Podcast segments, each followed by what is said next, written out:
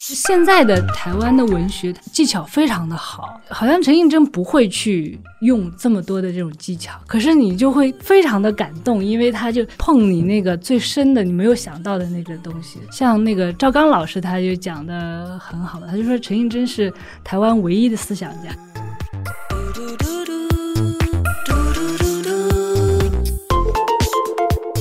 早年的时候呢，因为台湾文学整体上它是受大陆的文学的影响很大。那么另外，台湾的当代文学其实对大陆它也有一个反作用。后来在一九四九年之后，张爱玲的这条线索，这种世情小说的传统在大陆就断掉了，但是在台湾接续下来。比如说像复旦的张怡薇啊，那么他那个时候到台湾去读书，受到影响，又把他又带回来。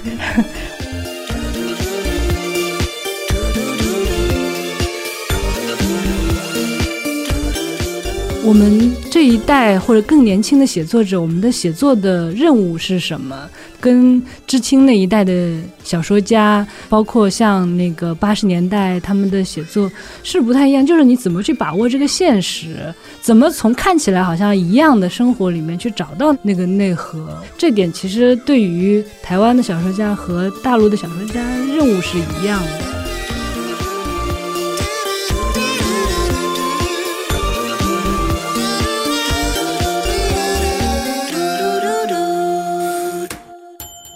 欢迎收听跳岛 FM。近来我们可以观察到，有一批台湾文学在集中出版，像是后浪出了年轻一代的作家黄国俊，还有童伟格的作品。除此之外，还有在台湾写作的马华作家，像是黄景树和张贵兴。同时，著名左翼作家陈映真的小说全集也在理想国出版了。就在这波出版潮中，我们可以讨论一下台湾当代文学的现状和脉络。更重要的是，来自台湾的华语文学可以与大陆的文学构成一种什么样的映照的关系？王安忆曾经说过，发生在台湾七十年代的乡土文学之争，对于大陆文学来说，像是一次提前的预演。呃，那么我们今天也请到了两位老师，一位是上海师范大学对外汉语学院的王小平老师，大家好，我是王小平；另一位是作家郭玉杰老师，Hello，我是郭玉杰。好，那我们就可以先从两位与台湾文学的机缘，就是两位是如何接触到台湾文学开始聊起。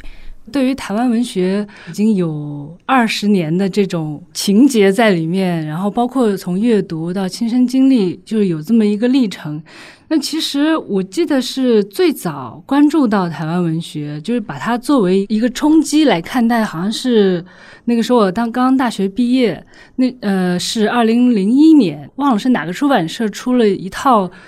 朱天文、朱天心他们姐妹的一套文集，然后包括《花艺前身》，还有世纪末的华丽，我记得好像还有朱天心的《想我眷村的弟兄们》，还有包括那个时候张大春的书也有引进。我记得当时在北京的三联书店里面看到这一批书的时候，那拿起来，我觉得对我的冲击就特别的大，因为那个冲击在于像我成长的那个年代，还是在一种。现实主义的写作的脉络里面，然后读的书，包括像八十年代的小说，其实很多还是非常写实、很乡土的这么一种。小说里面，然后你突然看到了一些非常不一样的这样的一些写作，这些写作我觉得可能那个冲击的感觉有点像，就是中学的时候第一次看到张爱玲的小说的时候那种感觉。我觉得有两个层面嘛，一个就是你好像看到了民国那个失去的另外一半，就是那种现代派的，就是又是那种美的文字的。雅的文字的那个文学的另一半，然后另外一种就是城市的感受。我记得那时候看《世纪末的华丽》，就是写一个女子在那个台北的城市的一个顶楼里面，然后她也不跟别人接触，她就每天在那边试验做纸。就是人的那种孤独的状态，它和我们以前就你必须要处在一个乡村里面，处在一个家族里面，就那种感觉已经非常的不一样了。再到后来看那个《荒人手记》，我觉得那就是一系列的这样的一个冲击，所以这是我最早开始对台湾文学的。那种印象，就是你因为那个东西你好像没怎么见过。那时候我非常的喜欢。后来是二零零七年有一次机会去台湾去访问，然后我就想见一下台湾的那个大概是在八十年代、九十年代非常活跃的那批知识分子，包括像有一些社会学家，像夏铸九，然后还有像林怀民，就那个艺术家，然后其中就也包括朱天心、朱天文她们姐妹。那时候我请那个。映客的总编辑初安民帮我介绍去见朱天心，我印象非常深刻，因为我们是提早到的。然后初安民在那边，他说等一下天心会来。我说他是个什么样的人？然后他就说他非常好，比如我们是约好的下午两点，他一定是两点准点到，但其实他已经提前到了。他不会进来，他就在周围转。他转到两点钟的时候进来。台湾的知识分子总体给我的感觉都是非常谦和、很真诚的，风度都非常的好。我觉得我对台湾那个时候确实是有一种爱在里面的，就不管从文学，就是你那个久违了的那种，包括传统里面的东西，然后包括他们其实也是比较早的和就是所谓现代文学。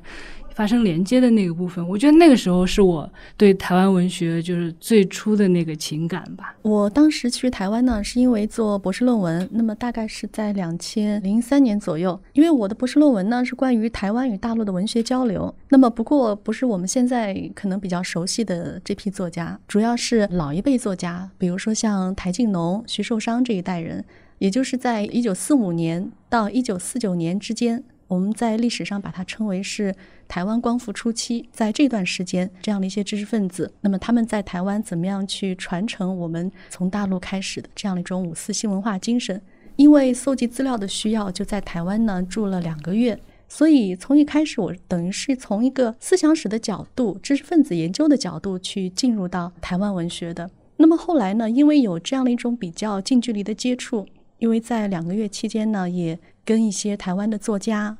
嗯，有来往，所以呢，也慢慢的就对之后的这种台湾文学的发展就产生了兴趣。比如说像白先勇啊，那么还有后来的其他的现代派小说家啊，王文兴老师。那么后来呢，在自己的研究过程当中，也一直对台湾文学保持着兴趣。在二零一六年的时候呢，我去美国加州大学呃圣巴巴拉分校访学，刚好这个大学呢就是白先勇老师在的大学。那个时候呢，他已经退休了，嗯，差不多八十岁。他嗯，基本上是半年在台湾，半年在美国。那么我就抓住他这半年在美国的机会，那么就经常去请教他。那么关于台湾文学的一些问题，包括他自己的创作的经历、心得等等。所以可能因为有这样的一些接触，那么就对台湾文学的很多的一些历史的细节，那么就会有更多的了解。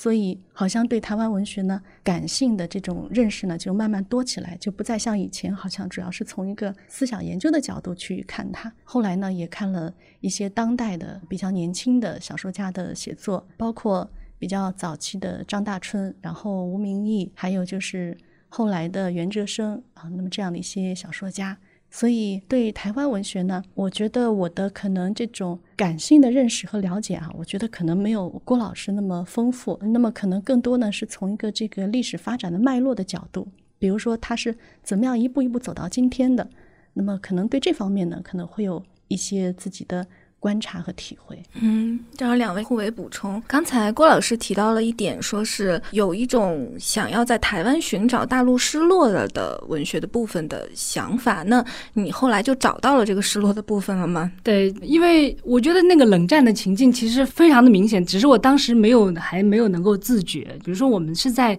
一个左翼的发展的，还是在一个延长线上嘛？即使我们是在那个时候了，已经到二十一世纪了，但是其实我。我们那个时候，我们向往的还是一种非常西方的一种现代。我那个时候想到，呃，比如包括像朱天文、朱天心、张大春他们这样一些非常现代派的这么一种写作的手法，还有包括像，呃，那个时候我印象里面那个很深刻的，还有最开始看到云门。呃，舞集的他们的舞蹈的时候也是一样，就其实他们表达的都是一些非常中国的东西，包括像朱天心他写那个接壤歌的那个文字也都是非常美的，因为他传承的是胡兰成他们那一派的。然后像云门舞集，他跳的都是九歌，但可是他们用现代舞这个手法。我当时去台湾，我觉得有一种他们好像又是一种非常传统的东西，然后可是他们又很现代，就这个东西在他们身上，他们是不是走出了他们的路？就是这个和我们一直所在的那个路是非常不一样的。所以后来一直跟台湾有很多的交流。我本身出身其实就是读中文的，所以那时候我就想离开北京一段时间。我那时候在北京。工作和生活，然后也想离开媒体圈，可是我不想再去熟悉另外一种语言。刚好那一年台湾开放了大陆学生的那个留学，最近又停止了。我还在想，我们那几届是不是最后的在台湾留学的几届？然后那个时候，可是我又觉得我不想读理论，不想写论文，所以我又找一个好像。就不不用写论文的，就是在东华大学，他们有一个创意写作的一个学位。最后，其实你只要写一个作品就可以毕业。然后申请的时候也是只要拿作品，不用写论文。所以我那年就二零一一年去的台湾，然后也是很幸运的，我的导师就是吴明义老师，然后他也是这些年台湾最新锐的，他可能也应该不是新锐了，大概已经非常成熟的一个中生代的一个小说家了。我我也听张大。大春评价过，他觉得吴明义是现在台湾最好的小说家，所以大概在那三年有非常近的一个感受。那这个感受其实还挺多重的。我觉得有一个，我是觉得台湾的文学，他们其实已经形成了一个自己的体制，包括他们的期刊，还有他们的文学奖，这个和我们这边也是非常不一样的。然后另外一个就是。可能有一点出乎我的意料的，就是包括刚才王老师讲到的，像袁哲生他们的那样的小说，我觉得在台湾是非常的风行的。从刚才那个你讲到王安忆说乡土文学是他们的一个预言，然后他们就分成了两派，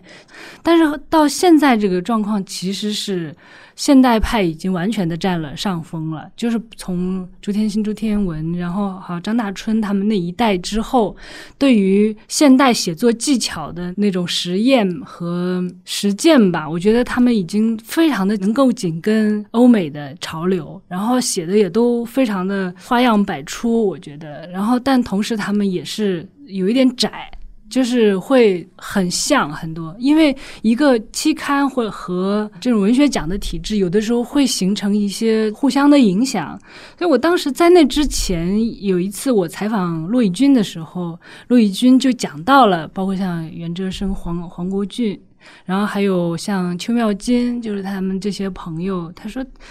这一代的小说家写的都是一个密室里面的自我，这个是的，对对，然后就是也很受困，然后也很自我折磨，就是你就觉得有一种那个精神上触角一定要非常非常的细，然后最后你就不停的就练那个东西，然后后来他们都因为这精神上的折磨，就很多人都自杀了嘛，或者有很多人有抑郁症，然后所以我当时到了台湾读书的时候，因为我们那个创意写作那个班里面。其实都是很年轻的同学，都可能就是大大学毕业，然后他们就去读创意写作，然后就发现那个抑郁症的比例真的很高，因为他们必须都是那么年轻，他们肯定是只能写自己。我们这边其实也出现了很多了，就是你觉得他好像一直在观察自己的内心和自己的。行为，然后困在这里面出不去。那一方面，他们写作的题材就会很窄；另外一方面，就看到的每一篇都是一个挺神经质的一个人。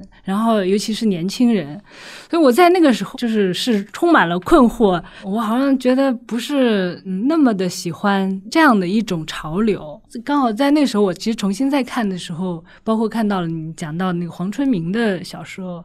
然后还有陈映真。然后我又发现，其实我好像更喜欢，就回过头去对，回过头去看，我发现哦，他们曾经在六七十年代，他们的写实主义那么好，真的是在技巧上，他们技巧其实那个也很所谓的现代吧，就是不是那么非常的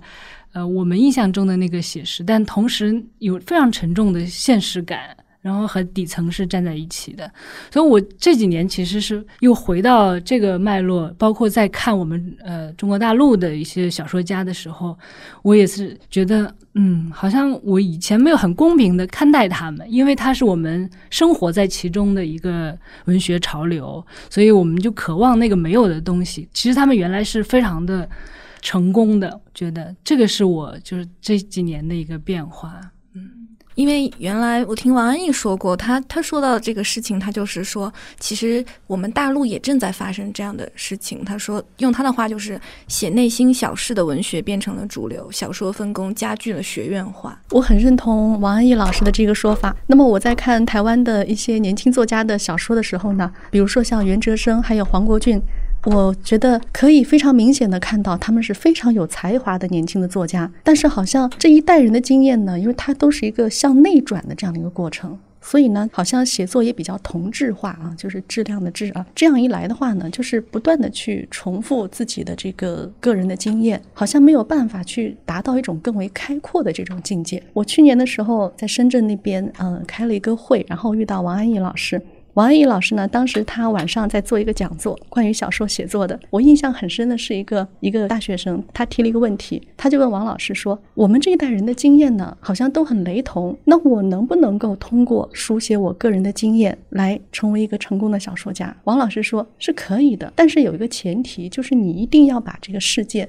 放到你的心里去。”如果你没有把这个世界放到你的心里去，那么你可能就永远局限于自己狭小的经验。那我觉得刚才郭老师所讲到的台湾的一些这个年轻作家这一代人的他们的写写作的历程，发展到后来，我觉得文学就好像是一个钟摆。总是在两个极端之间不停的摆动。当你这个现代主义，然后向内转发展到一定程度，那么似乎这个新的出路就很难找到。这个时候再回过头来，再向另外一个方向去寻找，去汲取一些文学的资源、文学的经验，比如说现实主义，比如说七八十年代的这种乡土文学，这种很开阔的、很广阔的对于社会的关注，像陈映真、黄春明这些人，从他们的文学当中，是不是又可以去发现、去找到一种新的？写作的可能性啊，去打开更多的写作空间。所以，我们今天谈台湾文学，其实我觉得真的是也可以为我们讨论这个大陆文学提供很多的借鉴。因为同样的情况，可能在我们大陆文学其实也是存在的。嗯，但是越来越成为一个潮流。那我们刚刚都说到了陈映真和黄春明，不知道两位老师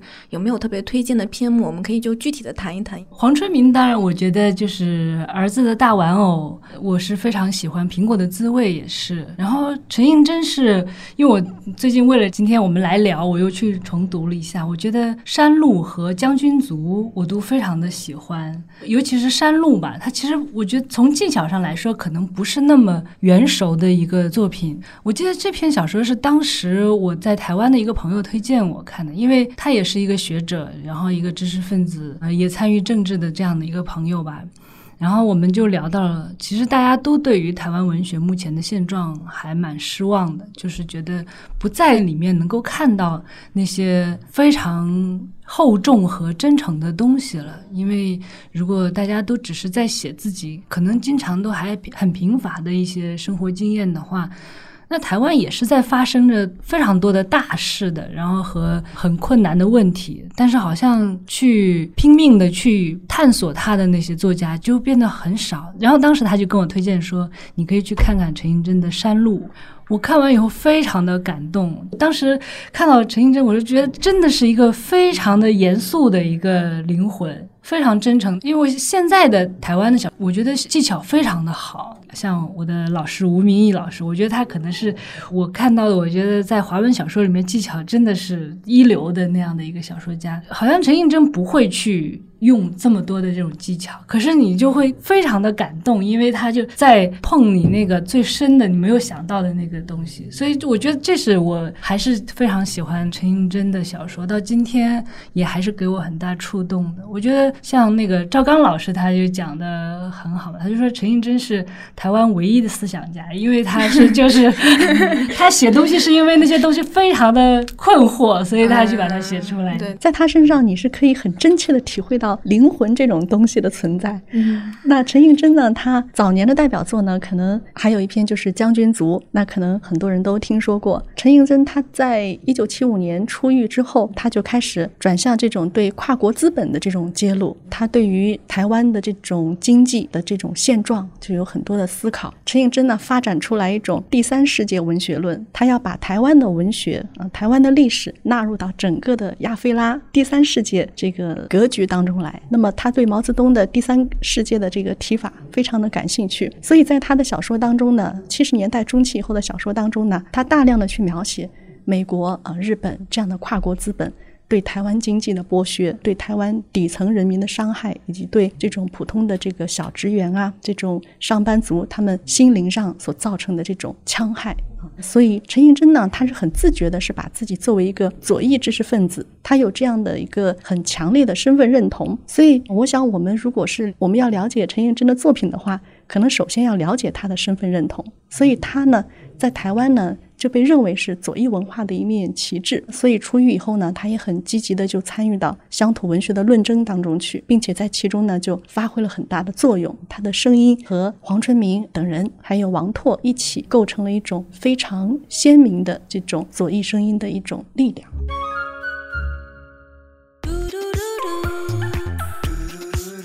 跳岛 FM 的岛民，大家好，很高兴告诉大家，跳岛 FM 有听众群了。入群方式是添加跳岛 FM 助手微信号 tdfmzs 进群，也就是跳岛 FM 助手的拼音首字母。欢迎来岛上和我们交流。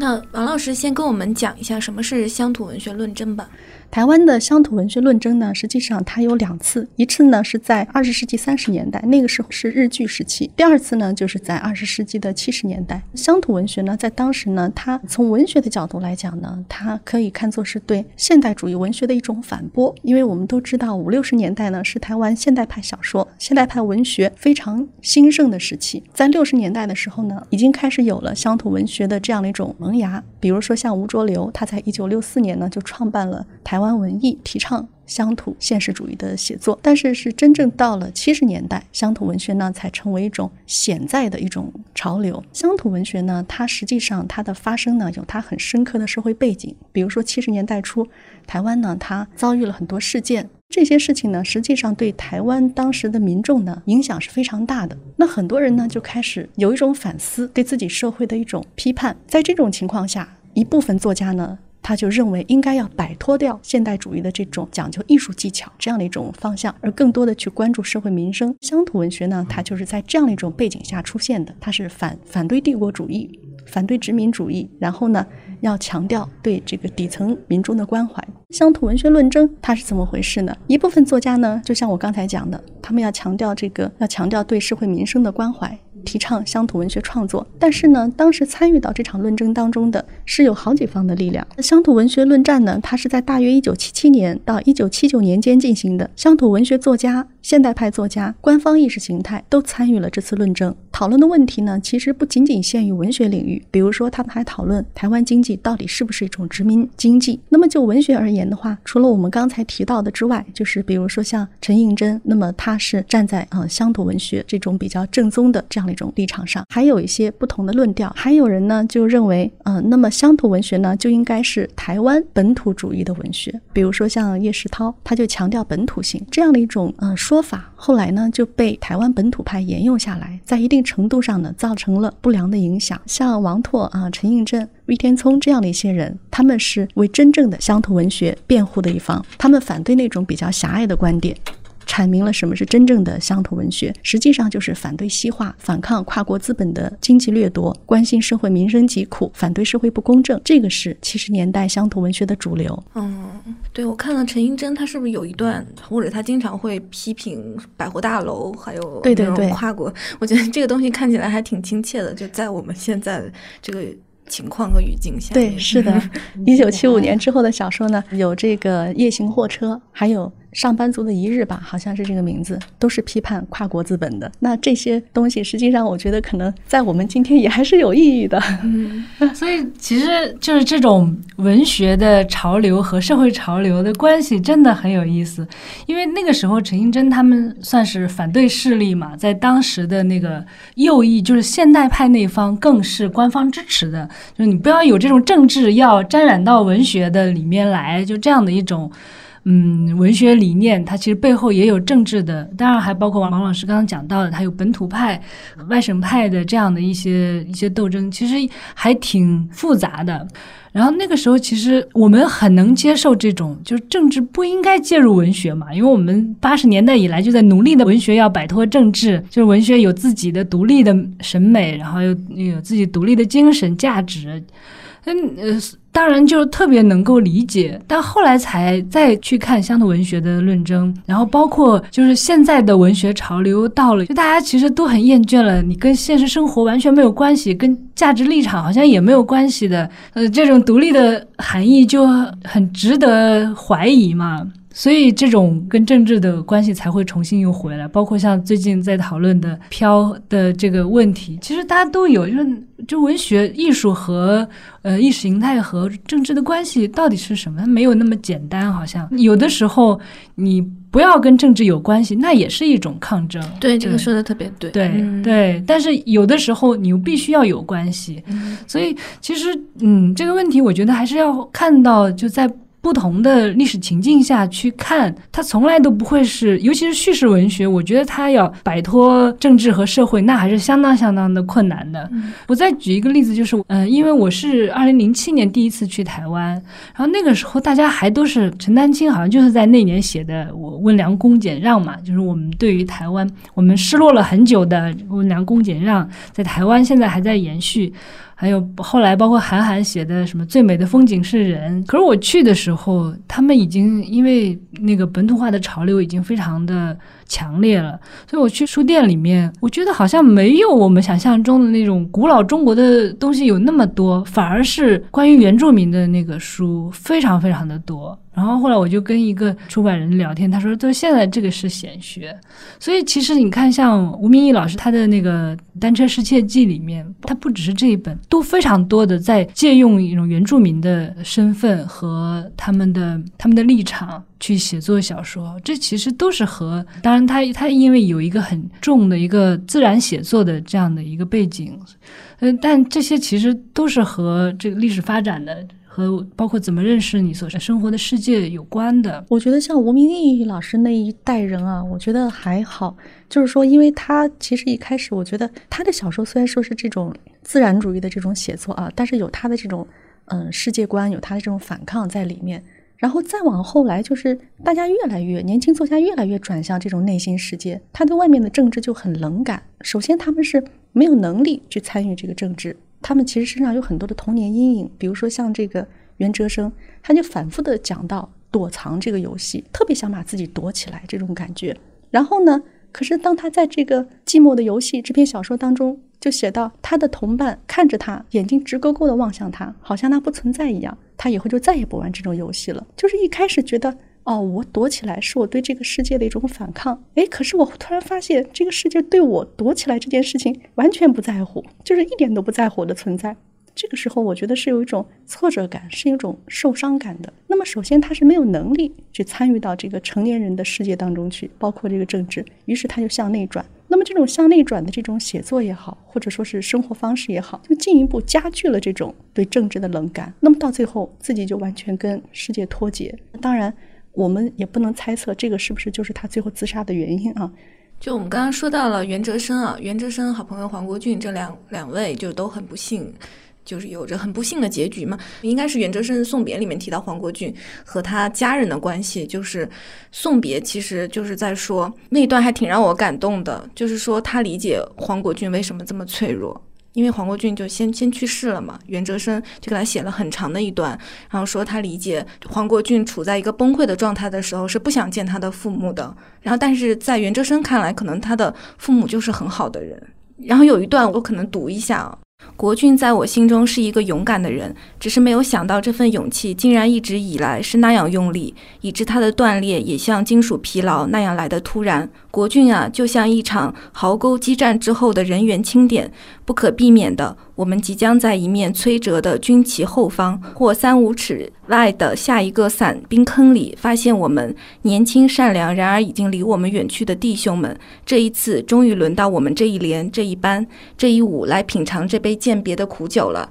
敬完这一杯酒，我们的队伍更加孤单了。更糟的是，未来我们不知道要用多少次的沉默来面对失去兄弟的那个空白。就是我就很感动，因为在袁哲生看来，黄国俊不是那么脆弱的，就是他觉得他是个非常勇敢的人。正因为他太过勇敢，所以他的断裂，还有他的他的就是英年早逝吧，是就像金属一样。他觉得他是可以理解的这个的，也是加强了我对黄国俊这个人的理解。因为我看《度外》里面的归宁，我是能够体会到他有一种要崩溃的，因为他是归宁那篇小说。其实我在之前的节目里面也已经就跟大家推荐过了，说的其实那个主角是一个。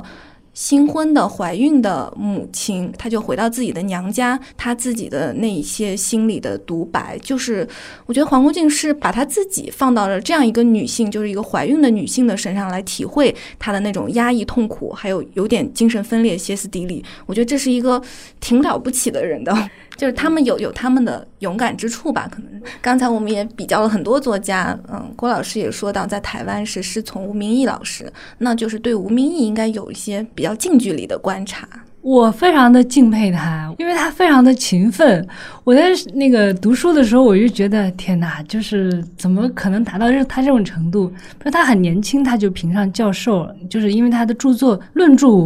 出版、论文出版也都非常的快，而且他小说、散文都出的速度非常快。与此同时，他每个月读二十八本书，然后他一个礼拜上三门课，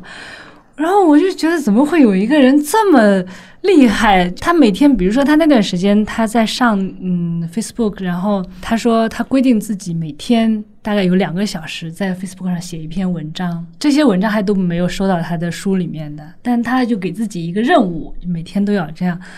我想他一个人怎么能够完成这么大的工作量？就所有的这些加起来，在这点上我真的觉得他是一个非常就是非常自我要求很严格的这么一个人，然后。嗯，我那个时候我也觉得他的精神压力非常的大，因为他其实最大的野心还是要成为一个一流的小说家。然后他有一次我印象很深刻，他是他的一个长篇小说《复眼人》，我不知道你们有没有看。翻译成英文之后，有一天玛格丽特·阿特伍德在 Twitter 上转了，说这本书看起来好像很有趣，然后他也非常的兴奋，就那个对他来说是最大的成就。因为易老师是一个很有趣的人。所以那个时候，我在那个文章里面也写过。我们那个时候因为是个创意写作的课程，所以会有比如小说写作，然后散文写作，就是类似这种。然后我上小说写作就是他来讲。然后第一节课他就给我们布置了一个巨长的一个书单，说你们要在我忘了是多长时间内把这个书看完啊！大家都吓坏了。然后他就说。看不完这些书，然后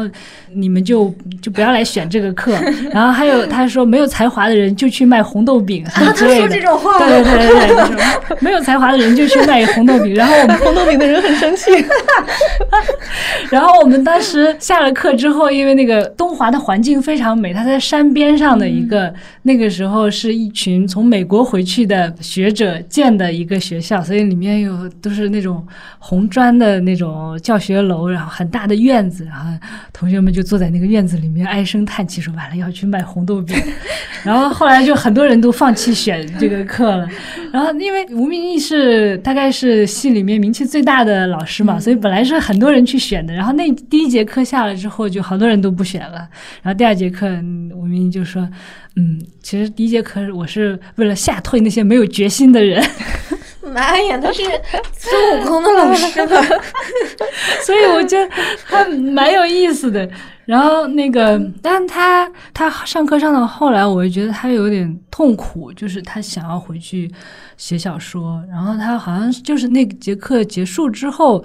然后他。嗯，好像放了一年的研究假，他去写那个《单车失窃记》。那这本书我也觉得是好好看，对，是他到目前为止写的最好的一部小说。那个时候，他他有时候课上会给我们讲他的。他的想法，他就说，因为他在一篇小说《睡眠的航线》里面写到了一个一件事，就是那个人他的父亲是当时在那个战争的时候被日本征到东南亚去修飞机场的，然后他后来回来之后就一直很沉默，没有跟他有什么交流。但有一天他父亲就失踪了，然后有一个读者就给他写信说，讲到那个父亲有一天骑着那个单车把他停在了中正纪念堂外面。然后他走了，说那个车后来去哪儿了？然后他当时就说：“嗯，我当时觉得我要有一天我要写一部小说，告诉他这个车去哪儿了。”然后，所以后来他在《单车世界记》里面也也讲到了这个细节，就是用单车来穿起了台湾的历史，包括日本占据的时期，还有当时的战争，包括一直到现在的历史是非常巧妙的，时间层也很多。嗯，也有一点悬念的这么一个，也包括了他很擅长的自然写作，就是都融合在一起的这么样个一个技巧上非常的，我觉得还挺厉害的这么一个小说。当然，包括也包括了他一直以来，我觉得他最沉痛的那个事情，就是他和他父亲的关系。他父亲就是那个去了东南亚去修机场的，然后到现在。到后来，就他们，但他们从来没有聊过这些事情，因为也是那种华人家庭里面一个沉默寡言，但同时又是一个暴君的这么一个父亲的形象。那我觉得这个小说还挺值得去看看的。呃，它里面，嗯，我觉得尤其他讲到在东南亚的一些情形，还他用一个大象的眼睛去写战争的时候，我觉得他那想象力是非常的飞扬的。哎，我觉得真的是非常棒的小说。他怎么能够用一辆单车串联起这么多的这种故事、这种历史的细节，而且空间的变换，从台湾。然后到这个马来西亚吧，好像是这个战场上，太平洋战场上，这个日军的这个战争等等，还有一个很神秘的大象。哎呀，我觉得写的真的是太棒了，真的是技巧是一流的。吴明义老师在给你们上课的时候，他是很会上课的吗？嗯，他很会上课，他包括他也很会运用多媒体，就是用视频来来上课。然后他挺挺会讲故事的，他有时候就会突然会讲起，可能那个故事就会出现在小说里面。但是我觉得那都是我有时候觉得那个上课都是他的一个练习，为了最终能够磨练出自己讲故事的那个记忆。比如说他会给我们介绍。嗯，现在在欧洲或在美国最最新锐的一些小说，然后我记得当时他给我们讲一个，就是推荐我们看的一个小说，一个好像是叫《爱的历史》还是什么，然后那个小说，它就中间有一章完全是用 PPT 写的。就是他，所以他其实非常注重技巧的学习和琢磨。他有时候给我们看他的电脑里面的，他就比如说他看一个小说，他就会把那个小说里面好的东西，他都记在那个电脑里面。所以他的电脑的分类里面有一个文文学的分类，他就会分分到就是比如说非洲，然后亚洲、欧洲，然后大洋洲，每个洲下去就是一些国家。有些国家可能你真的我都觉得没听过，就是他的阅读是非常的广泛，他而且他会。学习那些写作里面，嗯，我觉得很多技巧，包括很多比喻，都会在里面。它其实也跟村上春树有的地方也会有一点像，就是在有些想象的方面。我觉得还有一点非常佩服吴明义的，就是他的知识面特别的广阔。我看过他这个《复眼人》啊。就是他好像是用一种百科全书式的方法来进行写作，因为他那个积累，而且他是有方法的去积累它。其实他呃用在 Facebook 上那两个小时的写作，我觉得也是一个方法。他要这样，他就可以加深他的记忆，而且把它全部整理出来。对，所以他有那时候跟我们讲，因为有一个同学就问他说：“嗯，我看完一本书就忘了怎么办？”然后他说：“你看完之后，你就跟别人去讲。”就是就去讲说，我看了一本书，那里面讲到的是什么，我印象最深的是什么，所以他是非常有，他有一套自己的方法，他有他的写作方法论。对，就你刚刚说的那一点啊，我很好奇，你刚刚说他的想象力和村上春树有一些相似的，我就想到《天桥上的魔术师》，就是很多那个小小故事就非常奇思妙想。嗯，我觉得他和村上春树有一点像。我觉得有很重要的一点就是，他们都是一个非常现代的一个，很多时候是一个单身男性的一个形象。就这个形象是有知识的，然后中产的，然后经常也很孤独，然后是有自己的过去。我觉得这个形象的那个很明确。然后村上春树因为他的小说里面也经常会进入一个奇幻世界，然后这个天桥上的魔术师，我觉得是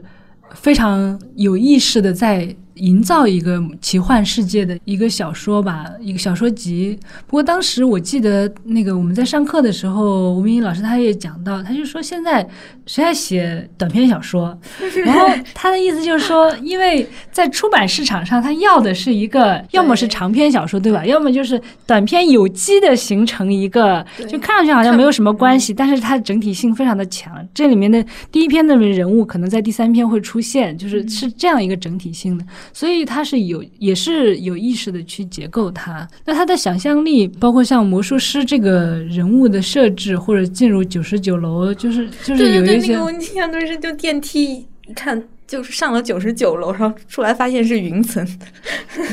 这怎么有点像卫斯理以前写过的一个小说？所以。吴明义老师，他是对出版市场也是非常了解，并且 能够有把握的一个作家，对吧？他可能是现在我不知道是不是台湾就这也严肃文学里面卖的最好的一个小说家了。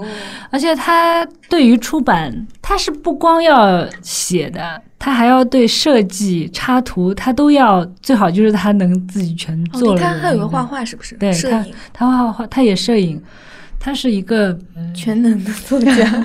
怎么讲呢？反正我觉得这些方面他都嗯蛮厉害的。因为小说的进入想象的这个层面，它也可以是就是要应该是要是一个练习的结果。我觉得它是非常有意义的，在离开现实世界，进入想象的世界。我觉得《天桥上的魔术师》其实，在我看来，我觉得有点像是一个练习。嗯嗯，就比如说，他说，呃，比如一个小孩在天桥上，他看到了一个魔术师，然后那个人是什么样？他说，嗯，不对。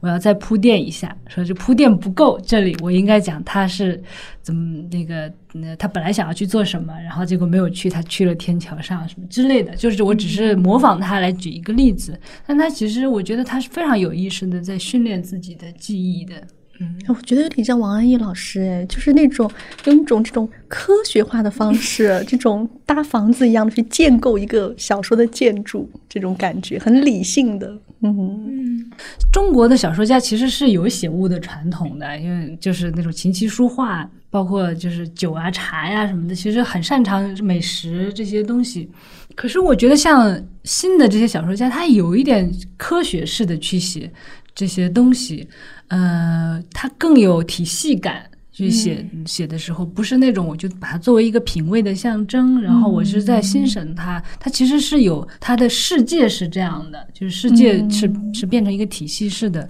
我有时候觉得这些会有点顺手，就是你写的，尤其是写的多了之后，因为它又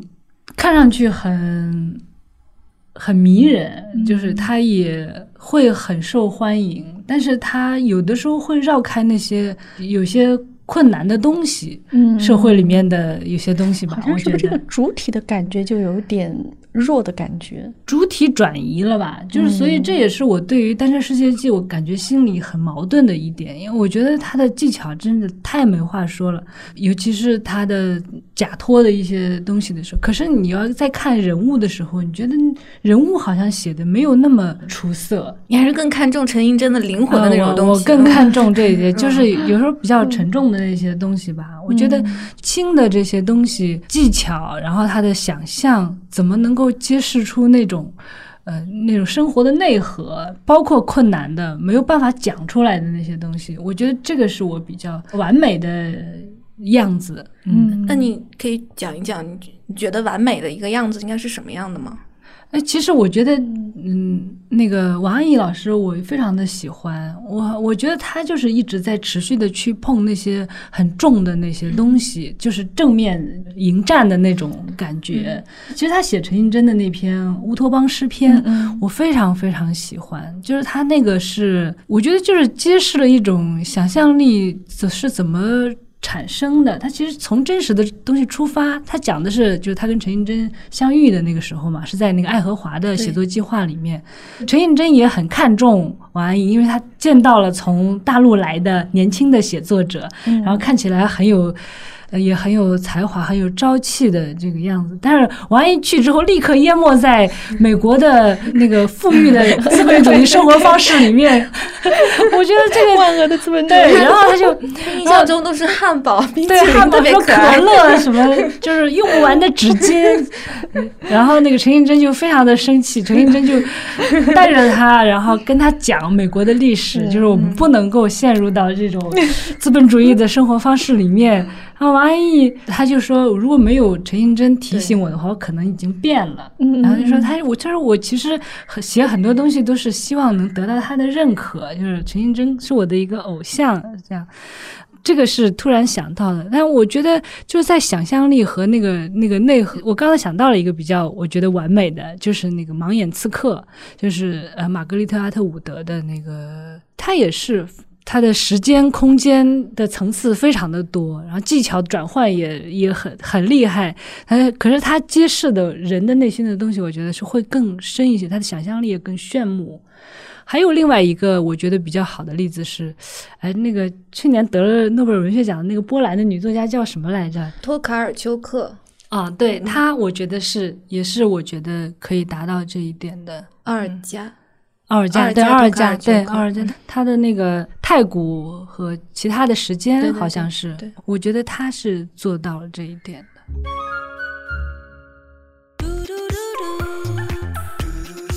跳岛 FM 的岛民大家好，很高兴告诉大家，跳岛 FM 有听众群了。入群方式是添加跳岛 FM 助手微信号 tdfmzs 进群，也就是跳岛 FM 助手的拼音首字母。欢迎来岛上和我们交流。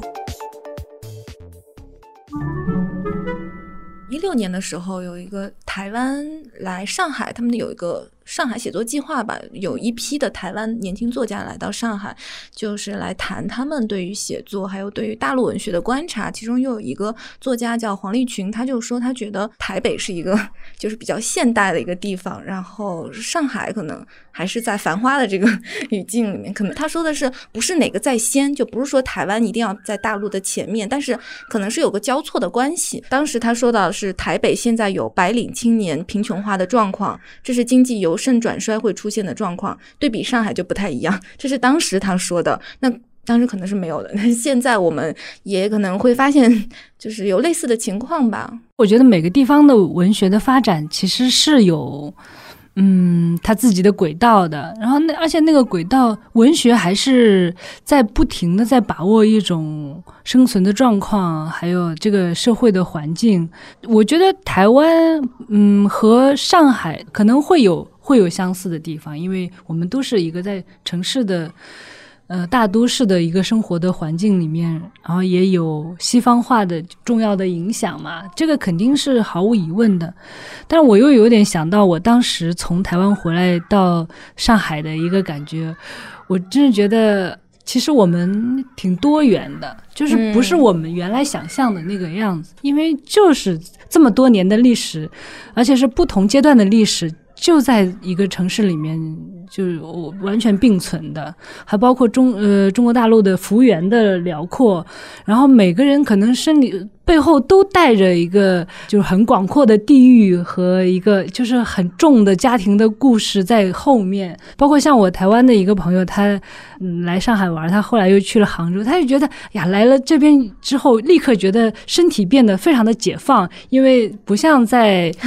台台湾一样，他有那么强的距离感。可能我们我觉得我们就是因为处在还有点乱七八糟的这种状况里面，可能应该是更有趣，只是说。呃，我们和我们这一代或者更年轻的写作者，我们的写作的任务是什么？它跟过去可能是不太一样了。跟知青那一代的小说家，然后包括像那个八十年代他们的写作是不太一样，就是你怎么去把握这个现实，怎么从看起来好像一样的生活里面去找到那个那个内核。我觉得这点其实对于台湾的小说家和大陆的小说家任务是一样的。嗯嗯，我对呃黄立群他说的这个环形轨道的这个理解。我觉得台北和上海这两座城市的关系呢，它与其说是环形轨道，不如说是这种交错回旋的链条。那早年的时候呢，因为台湾文学整体上它是受大陆的文学的影响很大，所以它上海对台北的影响呢是非常明显的，有很清晰的线索可以追溯。当时从这个上海，比如说台湾的现代派诗歌的奠基人之一季贤，他是上海四十年代非常活跃的，跟戴望舒啊、施哲存他们来往很多。那黄立群讲到的可能是比较是指比较晚近时期的，那我觉得这个晚近时期的话呢，它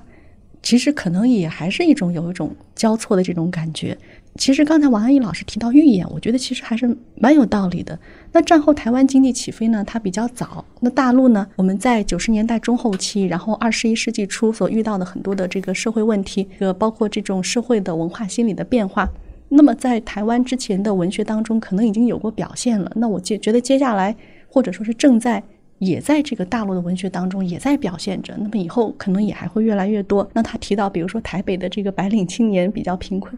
其实，在大陆也一样的。嗯，富有的白领是很少的。那尤其是年轻人，那么大家很多时候也还是处在一种贫困的状态。所以，台湾的文学当中的很多这种情况，我觉得在大陆可能都还会有。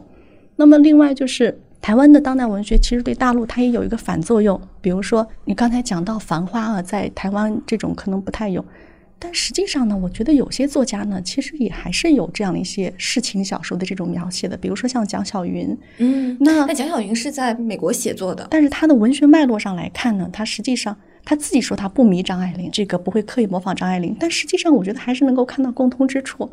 那后来在一九四九年之后。张爱玲的这条线索，这种事情小说的传统在大陆就断掉了，但是在台湾接续下来。但是我觉得很有意思的是，在台湾接续下来之后，我们又有大陆的年轻的人啊，年轻的那时候还不是作家，比如说像复旦的张怡薇啊。那么他那个时候到台湾去读书，然后呢又受到影响，又把他又带回来。我觉得这也蛮有意思的。是是是，对，所以这种文学之间的这种关系确实非常的复杂。我觉得它不能说是一个圆形的各自独立的轨道，对，有很多对我觉得你说的有道理。对王老师说我也的有道理蛮同同意王老师的，就其实它是一个互相作用的结果，包括像那个朱天文、朱天心，还有张大春这几年在呃大陆的，其实影响也都还是挺大的，也有很多很喜欢他们的，呃，包括我自己，我觉得我也是，嗯。受台还是受台湾的文学文化，包包括他们的呃很多呃政治运动的影响也很大。如果我没有那些运动的话，我可能也不是今天这个样子的。包括像那个呃朱天心、唐诺他们夫妻，我觉得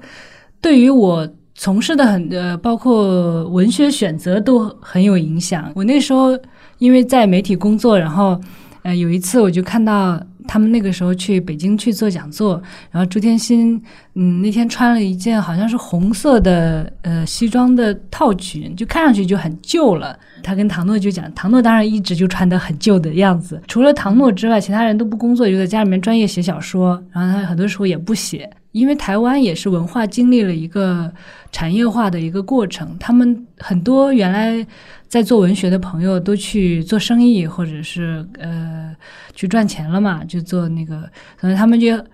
嗯，但他们就觉得，就是你写写小说、写作就是个很孤独的一个事情，他也不可能赚很多钱，因为就是呃那个唐诺很喜欢用那个呃马尔克斯的那个比喻，就是说写小说就好像是一个人在经历一场海难一样，你得扛得住这个这种困难，才能够写得出好小说。可是你要达到这个，然后你又没有很多收入的时候，你怎么办？他们就觉得就应该节制自己的欲望嘛，就大概就是他们没有这么说。但比如说他像他们就嗯没有什么很多物质欲望的生活。然后朱天心当时就说，他说你要有写的自由，也要有不写的自由。我觉得他们当时那些话对我的影响是是非常什么意思啊？不写的自由是就是说，因为很多人是为了钱在写作嘛，也要有这个不写的自由。这其实是更对于很多写作者来说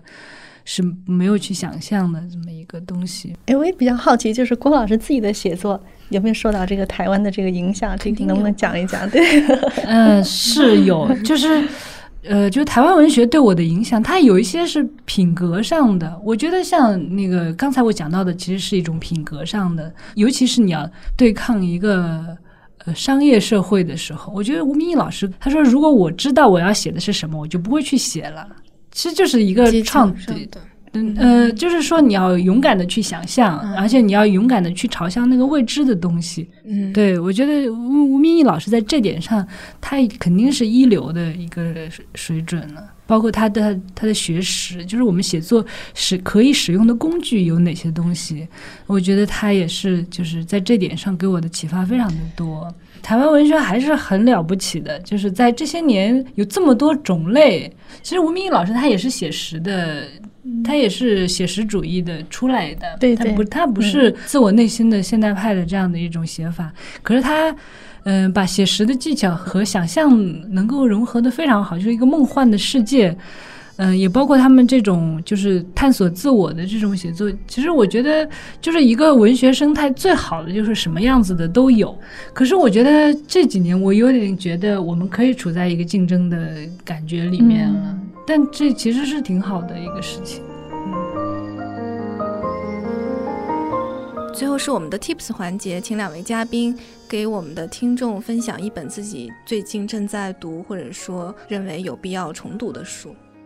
我这里推荐的一本书就是张贵兴的《野猪渡河》，他是一个我们叫做台湾的马来西亚华人作家，或者是也被称为马华留台作家。那么其中张贵兴的作品啊，我是蛮喜欢的。黄锦树我觉得写的也是非常好的。嗯，我推荐的就是张贵兴的《野猪渡河》。我觉得他是我这几年来看过最好的写战争的小说。那我就还是推荐陈映真吧。我推荐他的《将军族》。我刚才讲到了，我觉得文学的标准，他又有想象力，然后有那些技巧，但同时他也碰触到了那个最沉重的那个东西。我觉得《将军族》就这篇短短篇来说，它是达到了这一点，它也是陈映真的代表作。